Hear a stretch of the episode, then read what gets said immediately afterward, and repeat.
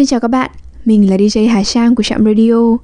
Chào mừng các bạn đã đến với chuyên mục Radio Văn học được phát sóng hàng tuần trên các kênh SoundCloud, Spotify, YouTube, Zing MP3, Apple Podcast và Google Podcast của Trạm Radio. Hiện nay chúng mình đã thành lập nhóm Facebook có tên nơi ấp ủ những tâm hồn văn chương. Mời các bạn cùng tham gia để thảo luận về văn học và đừng quên trả lời các câu hỏi đã admin duyệt về nhóm nhé. Trong radio ngày hôm nay, radio cuối cùng của năm Tân Sửu, xin mời các bạn cùng lắng nghe trích đoạn cuốn sách 120 ngày mây thì thầm với gió qua giọng đọc của chính tác giả Noah Rose.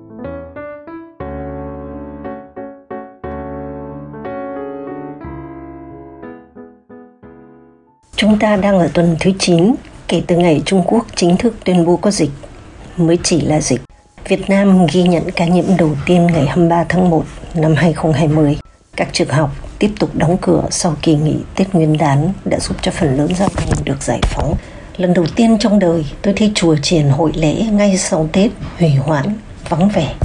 Ai là người Việt không biết đi lễ cả năm không bằng ngày rằm tháng riêng. Ngày mà công tư cũng đều chung một lòng, một hướng hiến dâng cho truyền thống nghìn năm. Tuy nhiên, 2020 ngoại lệ phi thường. Ảnh lái xe, khẩu trang trên miệng, tay giữ găng, chạy đi lấy giúp tôi chiếc xe đẩy đặt hành lý lên. Nhưng cách xe taxi của anh và cách tôi hơn 2 mét. Tôi cũng vẫn giữ găng, nhưng vì lạnh là chính. Đáp lại sự thận trọng nghề nghiệp mà tôi vẫn cho là thái quá của anh ta. Tôi đặt tiền quốc xe lên ghế phía trên để tránh tiếp xúc. Tôi rời taxi bước xuống thềm qua cửa sau bên phải cùng lúc anh ta vòng mũi xe sang bên trái phía vô lăng. Không vì thế mà anh mất đi lịch sự thông thường.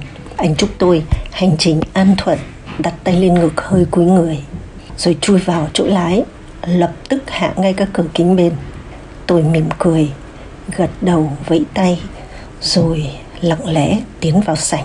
Tôi dành chân bước, đẩy xe hành lý không một chướng ngại vật. Nội bài trống trải, như quay lại những năm 80 chỉ khác nhiều ánh sáng. Tôi buồn bã đi thẳng vào làm thủ tục quốc tế. Qua khẩu trang, ai ai cũng phải nói to, lặp lại vài lần để người khác hiểu. Tuy vậy, đội bài vẫn vắng lặng và im ắng khác thường. Kể cả các quầy, hầu như không có mấy ai xếp hàng. Có một điều tôi thấy lạ khác thường. Thực ra, không chỉ một điều mà tất cả. Khi đặt chân vào trong sảnh, tôi toát mồ hôi, khó chịu bỏ dần khăn quàng, găng cởi dần mong tô, áo len. Vẫn biết ở Việt Nam và phần lớn châu Á nói chung không bao giờ bật sưởi, kể cả suốt mùa đông lạnh. Vào những nơi công cộng, trung tâm thương mại, dạp chiếu phim và nhất là những sân bay hay bị lạnh cóng, mùa nào cũng cóng. Vì đông thì đương nhiên là lạnh thông thống và hè, vì máy điều hòa thổi lạnh không thường tiếc ngày đêm. Tối nay lạ thế ngoài trời, đêm đông bút giá. Bên trong, nóng đột ngột như mở cửa cạnh lò nung. Thông tin cho biết, tốt nhất là đề phòng. Hình như nó không chịu được nóng. Trong nghi hoặc phòng hơn chữa, chế độ nóng lần đầu tiên được sử dụng, bật theo chiều sưởi 26 27 độ C. Giết thời gian trở nên vất vả, lao đao trong mồ hôi và ngột ngạt. Không khí Tuy chưa căng thẳng nhưng chẳng chút mảy may như thường lệ. Loa thay vì kêu gọi khách và thông báo các chuyến bay, giờ đây nhắc nhở liên tục du khách đeo khẩu trang, tránh giao tiếp, chỉ đi lại khi thật cần thiết, nên ngồi nguyên tại chỗ chờ chuyến bay. Tôi sốt ruột, thở dài, bực bội. Sao lại có thể thái quá đến mức này? Nỗi e ngại, quay ngoắt 180 độ biến thành phẫn nộ bởi đúng lúc đó, một nhóm du lịch trung hàn gì đó, ồn ào đi qua. Khẩu trang, người có, người không, vừa ho vừa hắng tận đáy họng, mồm rộng ngoác.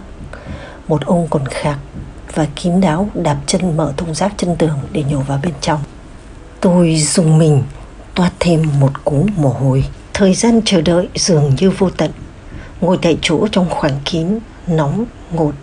Dù không muốn rút cuộc cũng chuyện nọ chó kia, người này, người khác không ít người từ các tỉnh miền đã tới và chờ ở đây từ hôm trước có người vừa bay từ miền Nam ra buổi sáng để kịp bay Paris chuyến đêm này tất cả đều khẳng định chuyến bay trong nước của họ hầu như trống rỗng. Chỉ có vài khách không quá 10 người khi buộc phải di chuyển. Hầu như ekip phục vụ chuyến bay đông hơn cả khách. Lúc đó tôi nghe như chuyện khuếch đại. 40 năm pháp hóa đã làm hao mòn bản năng phòng thủ của tôi. Nhưng cũng còn dư chút ít như một đề kháng mà cơ thể ghi nhận lại trong bộ nhớ, đủ để cứu sống tôi khi chỉ vài tuần sau tôi thụt rơi vào hố bẫy 22 giờ, thông báo chuyến bay đi Frankfurt bị chậm, không biết bao lâu và vì lý do gì 22 giờ 30 đến lượt chuyến bay đi Paris chuyến của tôi cũng bị chậm một tiếng thay vì cất cánh nửa đêm chúng tôi sẽ cất cánh vào một giờ sáng tôi hoài nghi khi phát thanh viên lý giải vì sao chuyến bay của chúng tôi bị chậm báo dữ dội đang hoành hành ở châu Âu, vùng Đức và Pháp. Cạnh tôi, một người phụ nữ trẻ rất lo lắng không kịp đến đúng giờ, hỏi tôi chỗ cô cần đến có xa không?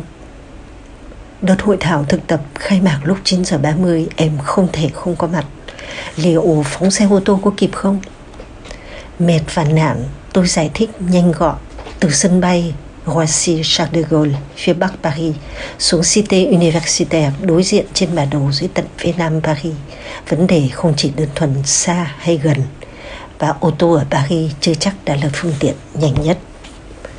Ý thức được vẻ ngơ ngác không hiểu của cô, tôi đành thêm vài lời giải thích, không có gì đặc biệt. Cũng tùy vào giờ hạ cánh dở ra thời gian chờ đợi hải quan hành lý, trừ kể nếu rơi vào ngày đình công.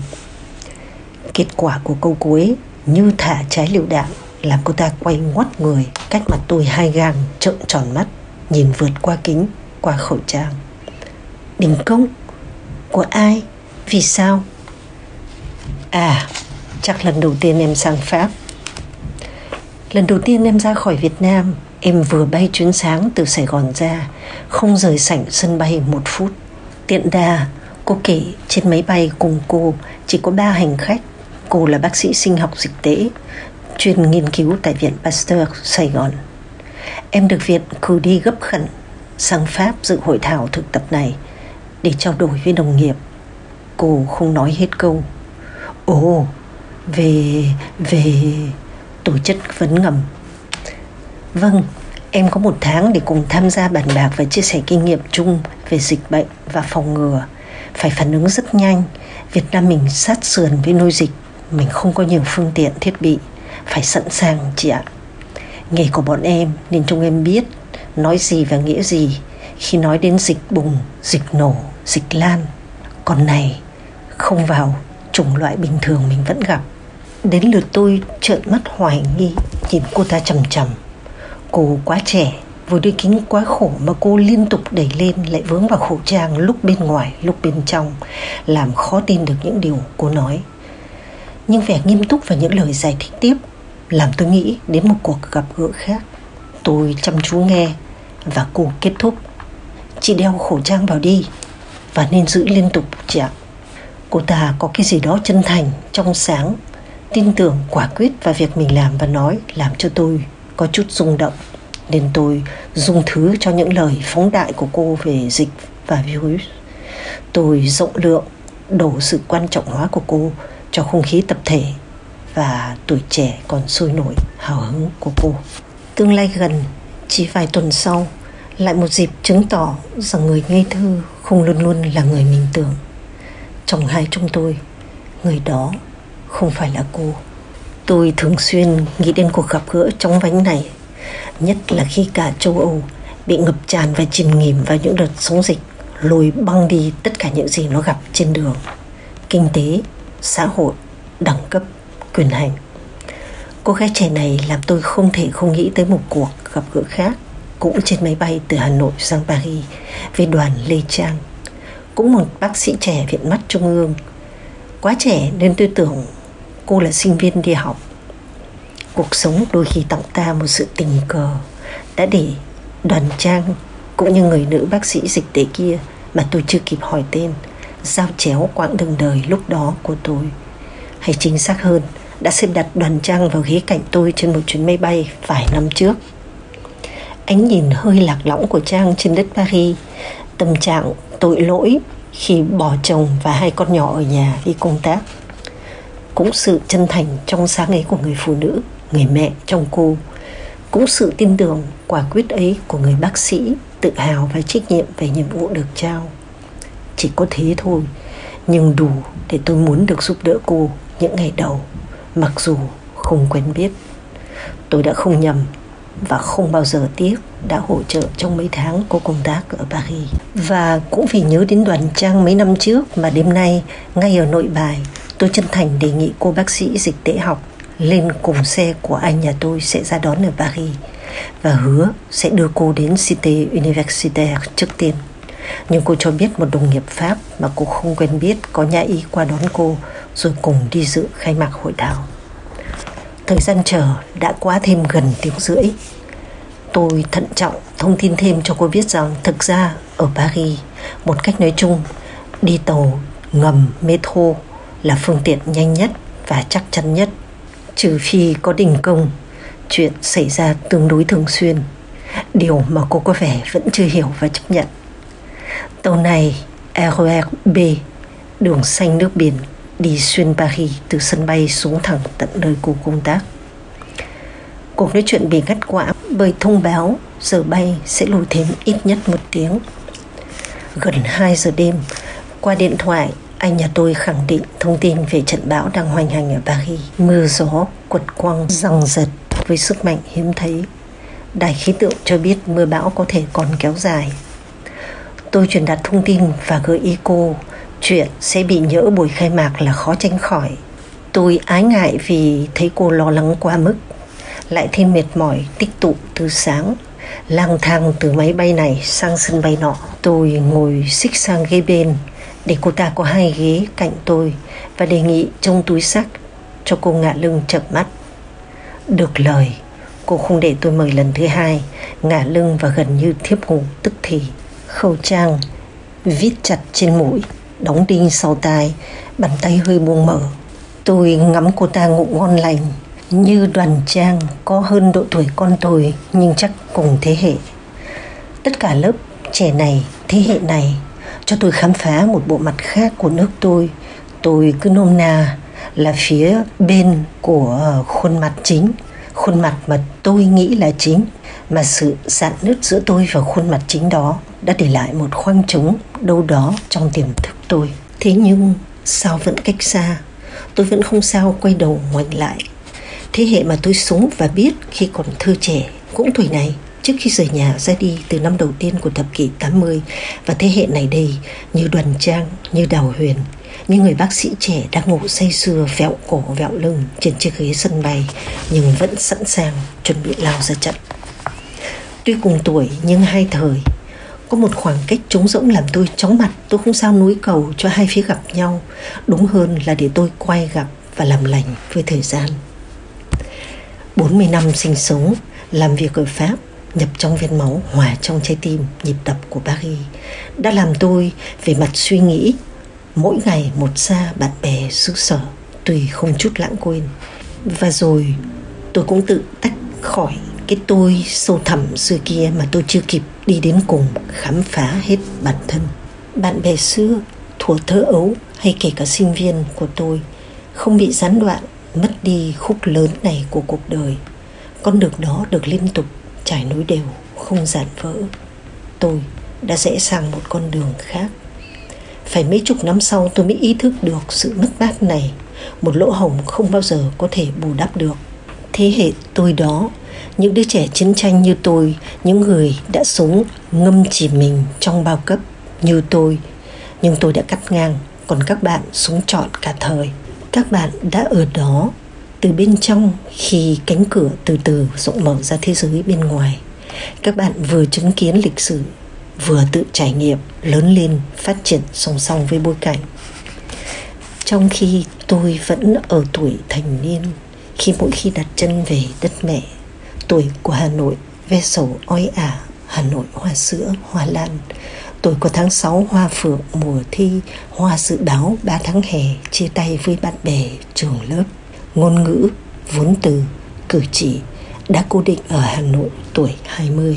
Trong tâm trí tôi, Hà Nội là những sáng đông, đêm hè vắng vẻ, không chút biến động từ bốn chục năm qua. Có lẽ vì thế nên đôi khi tôi bị các con hay các bạn nhắc nhở khi tôi chăm chắm đến quên cả lịch sự, nhìn không tế nhị, khi bị thu hút bởi những cô gái trẻ giúp cọc áo xòe váy cổ thấp cổ cao tung tăng ra khỏi văn phòng từ những tòa nhà đồ sộ khang trang. Tất cả những gì bình thường nhất trên thế gian không thu hút tôi một giây ở tất cả các thành phố lớn trên thế giới lại lôi cuốn tôi làm tôi ngơ ngác ở hà nội. Bởi lẽ đơn giản, hà nội của tôi cùng các bạn thơ ấu chỉ được mặc quần ta đen, không được phép mặc quần tây. Áo cộc tay, váy chỉ là một khái niệm mờ ảo. Sáng thứ hai hàng tuần, xếp hàng ngoài ngõ trước khi vào trường, chúng tôi lần lượt chìa tay để kiểm tra móng tay sạch và không vượt ngón. Mỗi khi đi qua cổng trường ngày nay, tôi chạy lòng nao nao nhớ hà nội của tôi. Đám con gái phải sáng chế nhiều cớ cớ nào cũng phải cao quý, tốt đẹp và đức hạnh để được đến gần các bạn trai. Hà nội của tôi, hà nội tuy bị nhiều cấm đoán. Hà nội của tôi, hà nội của tuổi 20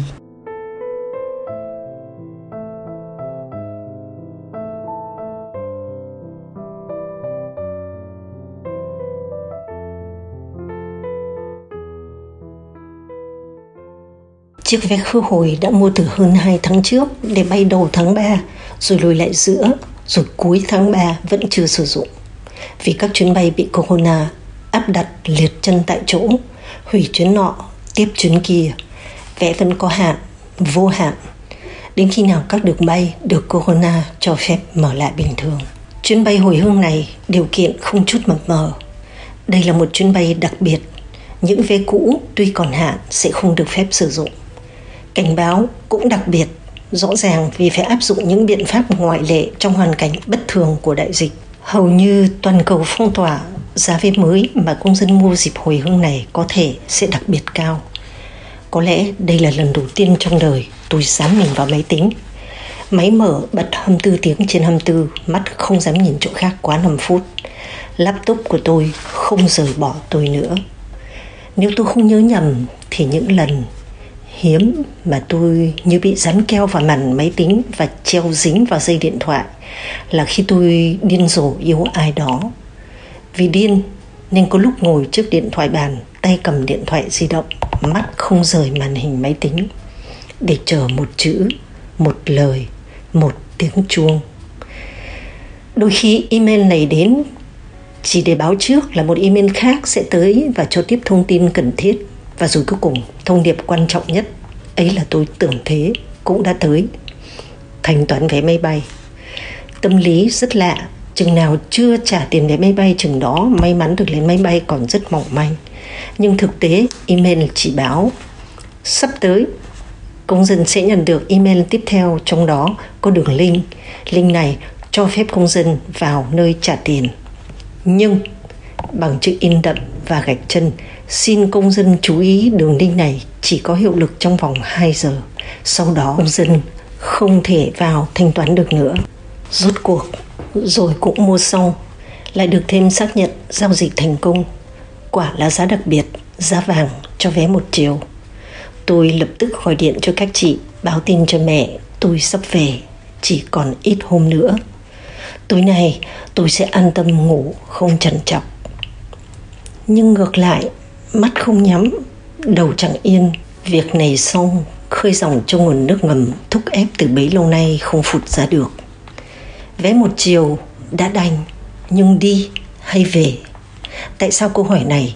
Trở đi trở lại ám ảnh tôi. Từ bao nhiêu năm nay rồi, dường như từ thuở ấy. Từ bốn chục năm nay, từ khi tôi đặt chân lên mảnh đất này, mảnh đất thứ hai của tôi. Hay chính xác hơn từ khi tôi bị xua đuổi phải rời bỏ mảnh đất đầu, nơi nhau chôn rốn cắt của tôi. Paris, hà nội. Đi, về. Tôi là ai? Nó mà các bạn rộng lượng cho phép tôi không gọi bằng tên. Tuy nguy hiểm chết người, nhưng hậu quả đem lại đâu chỉ toàn bi đát. Thậm chí nhiều hệ quả, lợi ích tốt lành khó phủ nhận. Nó đã bắt toàn cầu quỳ gối chỉ trong vài tháng. Đã có lúc nắm tôi trong lòng bàn tay, nhưng tôi đã tuột thoát. Tôi từ xa trở về, từ rất xa. Mới chỉ một tuần trước thôi, tôi thậm chí còn chưa chắc sẽ trở về. Phải chăng giá vàng của tấm vé một chiều là nguồn dây dứt? Tại sao hôm nay nó mới rõ rệt, nổi dậy hành hạ tôi? Tại sao tôi không thể nhìn mọi việc một cách đơn giản? Tôi sắp quay về bên mẹ.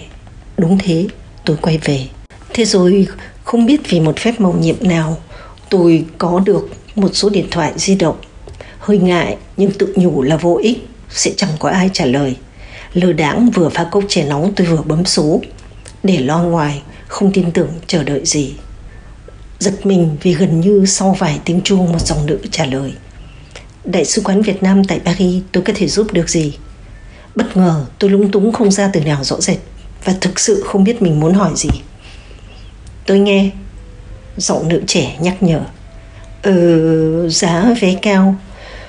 Tôi nói bởi vì phải nói gì đó và nói ngay cái ý đầu tiên có sẵn trong đầu.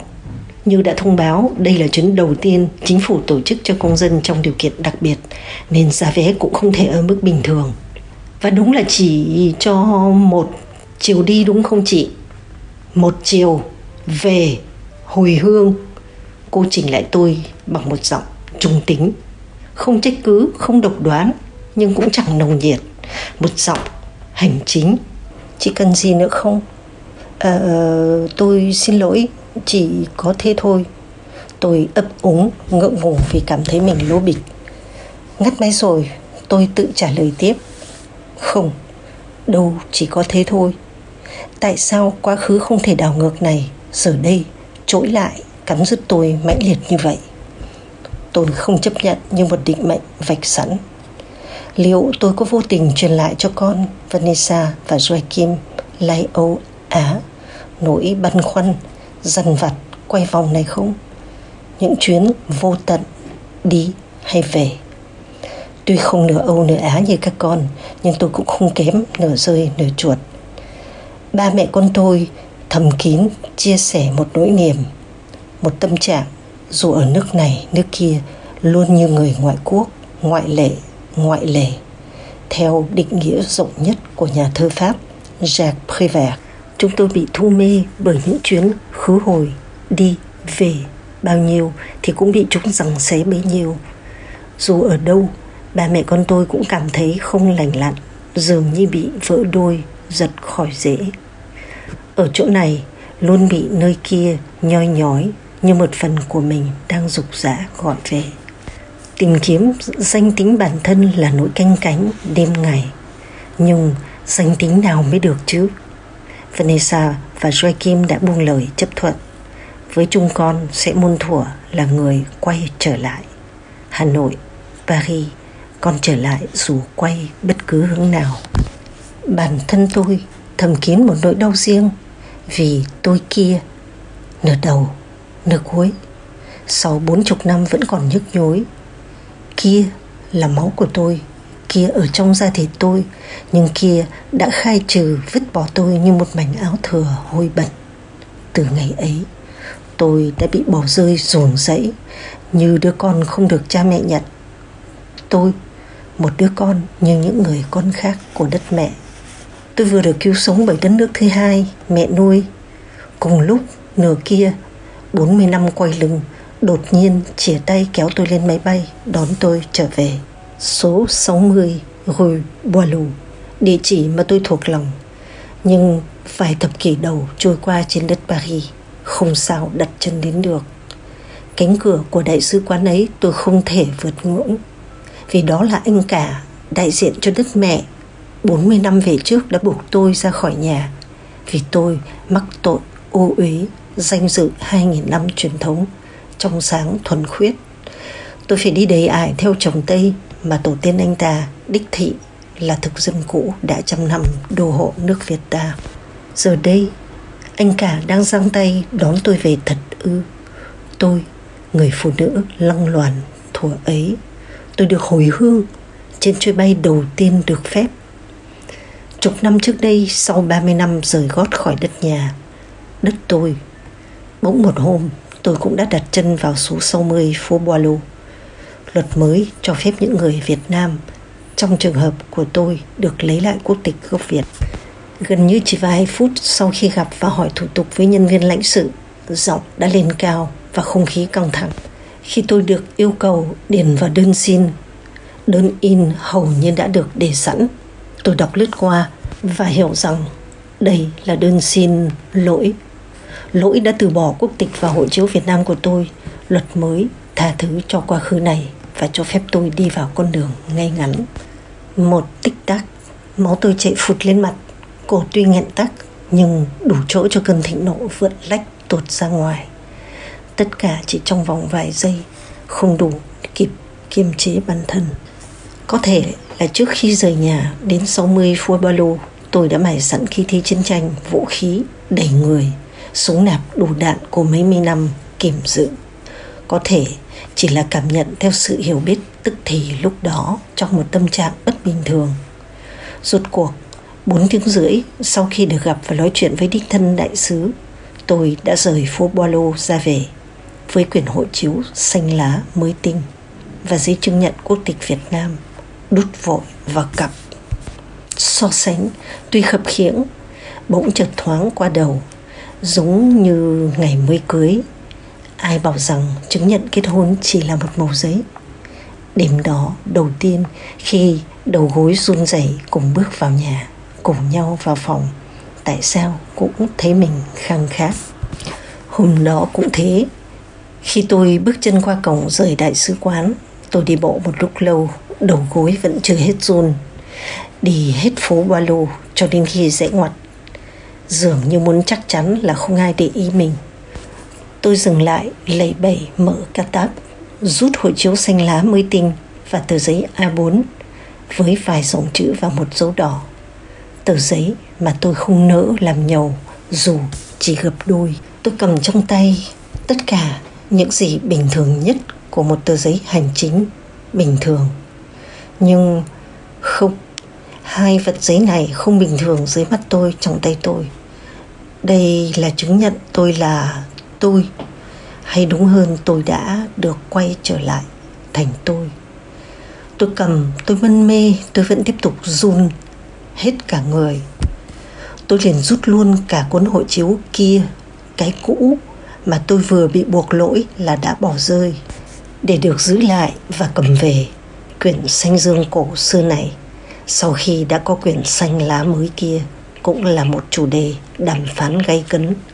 Và rồi tôi cũng được phép sau khi vẫn anh nhân viên lãnh sự đó đóng một dấu đỏ đậm, to, rõ, đã hủy. Nó là một phần của tôi. Cái phần mà ngày ấy bị hắt đổ vào bụi rậm, cỏ hoang như gáo nước bẩn. Phần hoang đó vẫn nằm trong tôi. Và để rồi hàng chục năm sau lại được vứt vác, nhặt lại, mang về. Hộ chiếu cũ, thuở ấy xanh dương 40 năm trước tôi trân quý giữ gìn trong số kỷ vật. Các trang tuy đã ố vàng 10 năm tháng nhưng vẫn cứng cáp nguyên vẹn. Tôi ngồi sụp xuống bệ xi măng bên đường, dở lại cuốn hộ chiếu xanh dương ngày ấy. Cái ngày mà không phải ai cũng được phép có hộ chiếu. Cái ngày mà hộ chiếu chỉ được cấp với điều kiện đặc biệt. Cái ngày mà kể cả khi được phép có hộ chiếu, người chủ cũng không được cầm giữ ở nhà sau khi hạ cánh đến cửa khẩu, chủ quà, hộ chiếu được giữ lại và quay về cơ quan cấp để bảo giữ nơi an toàn cho đến lần sau nếu được phép ra khỏi nước. Tôi lần giờ xem lại hộ chiếu xanh dương của tôi, một quá khứ mưa sông, gió bão 40 năm trước. Tất cả chỉ trên một trang giấy nhỏ vẫn còn đây. Tất cả cũng còn rõ nguyên trong đầu. Được cầm hộ chiếu trong tay đâu có nghĩa là được tự do qua biên giới. Tôi dừng mắt ở trang duy nhất. Visa được phép xuất cảnh một lần, thời hạn sử dụng trong vòng một tháng. Tôi chỉ được phép ra, tôi phải đi, tôi không được phép về. Cổ tôi lại nghẹn, tôi xua tay không muốn nghĩ đến ngày ra đi ấy. Quả quyết cẩn thận cho hết giấy tờ thẳng thớm vào cặp. Tôi mở khóa xe lên xe đạp về nhà. Với tôi, sau khi đóng cặp, câu chuyện giấy tờ hành chính này dừng ở đây. Nhưng tôi đâu có biết là nó vẫn chưa đơn giản dừng ở đó. Về đến nhà vì lịch sự, vì phải phép với bố mẹ, tôi thông báo kết quả cuộc hẹn và đưa bố mẹ tôi xem giấy tờ vừa nhận được từ sứ quán Việt Nam tại Paris để bố mẹ biết một cử chỉ thông tin không hơn không kém khi tôi vào phòng mình để cất giấy tờ mẹ đi theo, níu tay, rụt rè. Con làm cho mẹ một bản photocopy được không? Tôi không hiểu. Mẹ muốn photocopy gì? Cái này này. Mẹ chỉ tờ chứng nhận quốc tịch của tôi. Để để làm gì? Mẹ cần giấy này làm gì? Tôi thành thật ngạc nhiên. Để mẹ cũng chẳng biết, chẳng làm gì cả. Nhưng nhưng mẹ mẹ muốn, thế thôi. Mẹ muốn được giữ một bản mẹ tôi bối rối ngượng nghịu. Hình như mắt mẹ hơi ươn ướt tôi cũng không dám nhìn lâu. Tôi sững sờ bất động chăm chăm nhìn tờ giấy rồi nhìn mẹ. Rồi tức thì quay ngoắt ra cửa xuống nhà làm ngay cho mẹ một bản photocopy trang đầu tiên của hộ chiếu mới và nhất là giấy chứng nhận quốc tịch Việt Nam của tôi cầm trong tay khi đã ngoài tuổi 50 cho mẹ, mẹ tôi.